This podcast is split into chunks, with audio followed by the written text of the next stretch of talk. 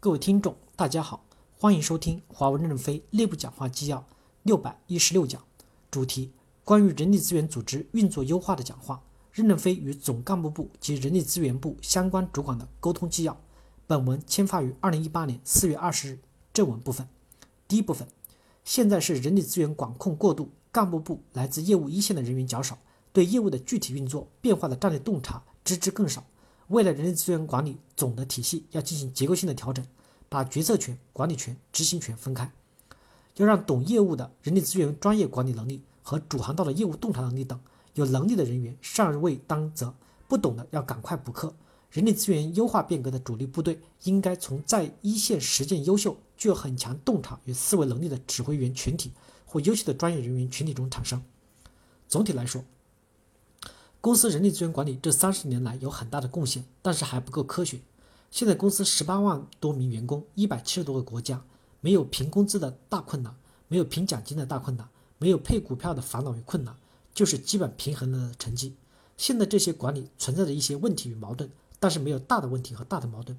应该我们从零到百分之八十的判断是基本正确的，但是从百分之八十到百分之百的判断还不够准确，管理也常出现波动。这就是我们目前存在的缺点。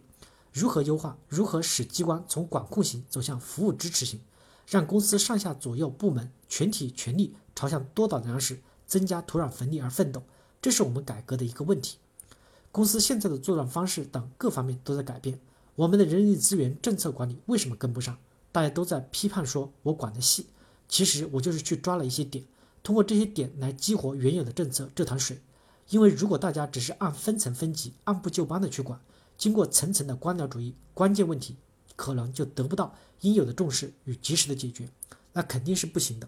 但是我们应该明确，点激发起来以后，后面跟上的改革还是要按照一定的规则进行，不能任意性。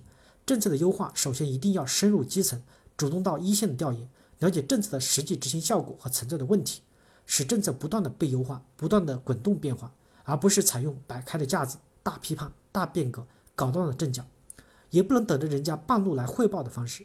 我们要逐步从管控型变成服务支持型的机关。以前我们的人力资源整体是政策的规则要管，具体的人也要管，变得过于权力中心化，也过也造成了两件事都没有完全管好。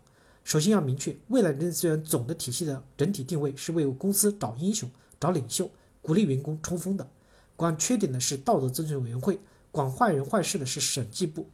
我们一定要首先从呃将 HR 整体的工作方向明确下来，而且我调查了一些基层的 HR，基本上不主动学主航道业务，工作时间、业余时间也不下下战场，用主观意识管控行使权力，而不是服务。不懂业务是怎么服务呢？你不懂什么人是人才，怎么用好它呢？每年流走许多人，流走的会不会是油呢？那么，人力资源专业人员应该怎样为业务服务呢？首先，自己要深刻的明白人力资源管理的模板方法，帮助业务主管识别员工、评价员工。怎么帮助？你不懂做账，如何对选拔的干部、专家、职员做客观的评价呢？若果主管一对照模板，觉得画的挺像，就照着模板自己画，也学会了用模板去看干部，这样你的作用就发挥了。主管重要的是管什么？主管就是要管干部，管干部能做出主要贡献，能做账，会管理，不是找内衣模特。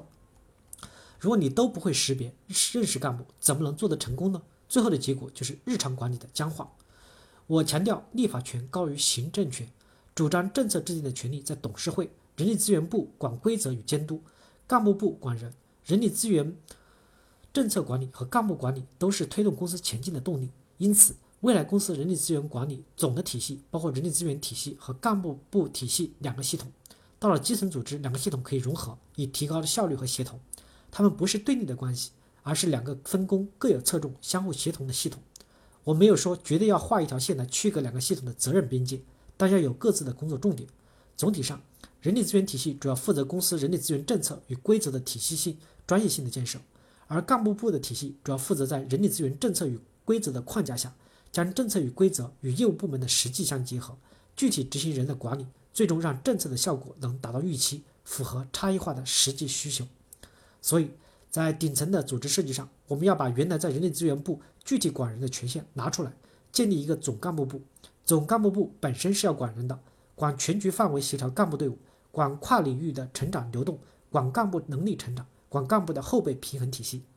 但现在总干部部连市场都没管过来，还达不到公司的目标要求。但中央组织部怎么就能管住全国的干部呢？